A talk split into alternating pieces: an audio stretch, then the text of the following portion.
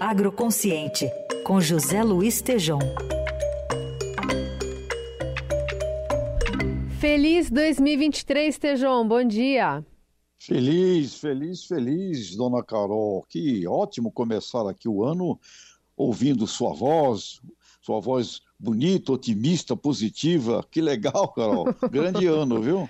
Grande ano para nós. Bom, Tejo, vamos falar então sobre o presidente Lula. Fez alguns discursos ontem. Em um deles, citou inclusive a agricultura familiar e o agronegócio. Falou em combate à fome. Isso. Eu destaquei aqui, Carol, para você, nossos ouvintes, alguns pontos do, do discurso de posse e que envolvem explícita e implicitamente o agronegócio. Ele mencionou Uh, industrialização, Carol, e isso é muito importante. Quando olhamos toda a indústria pré-porteira das fazendas, ele mencionou lá fertilizante, uh, nós precisamos de uma indústria aqui de princípios ativos, fertilizante, de engenharia genética, ou seja, necessitamos sim uh, de um esforço industrial pré-porteira das fazendas. E implicitamente, ao falar em indústria, necessariamente temos que falar na indústria pós-porteira da fazenda, que é aquela, Carol, que gera, agrega valor, né? Para a gente vender cada vez mais produtos de valor agregado.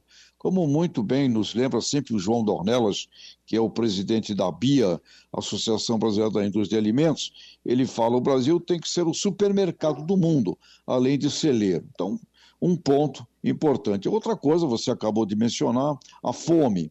A fome, e para você resolver o problema de, fome, nós temos que ter uma produção de alimentos na base da agricultura familiar que tem que ser incentivada e tem que receber planos de acesso à tecnologia, assistência técnica, não esquecendo, Carol, que temos 4 milhões, cerca de 4 milhões de pequenas propriedades no Brasil fora da ciência e dos mercados.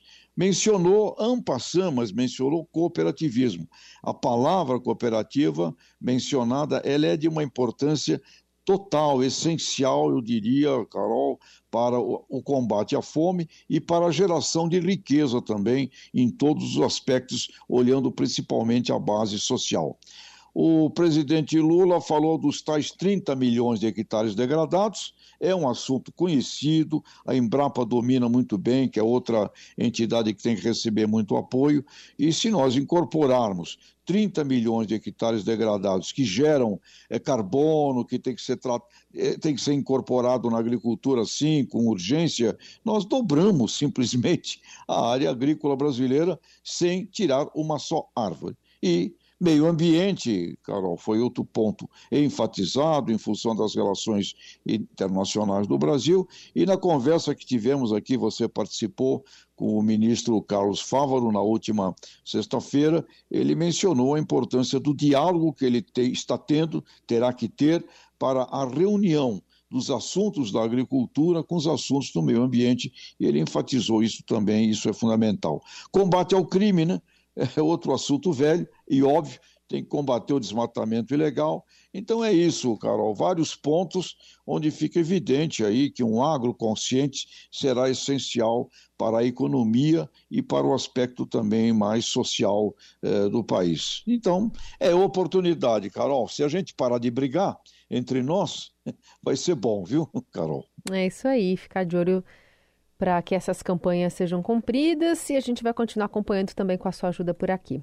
Obrigada, viu, Tejão? Voltamos a nos falar na quarta. Até lá, Carol. Obrigado. Vamos lá, para frente.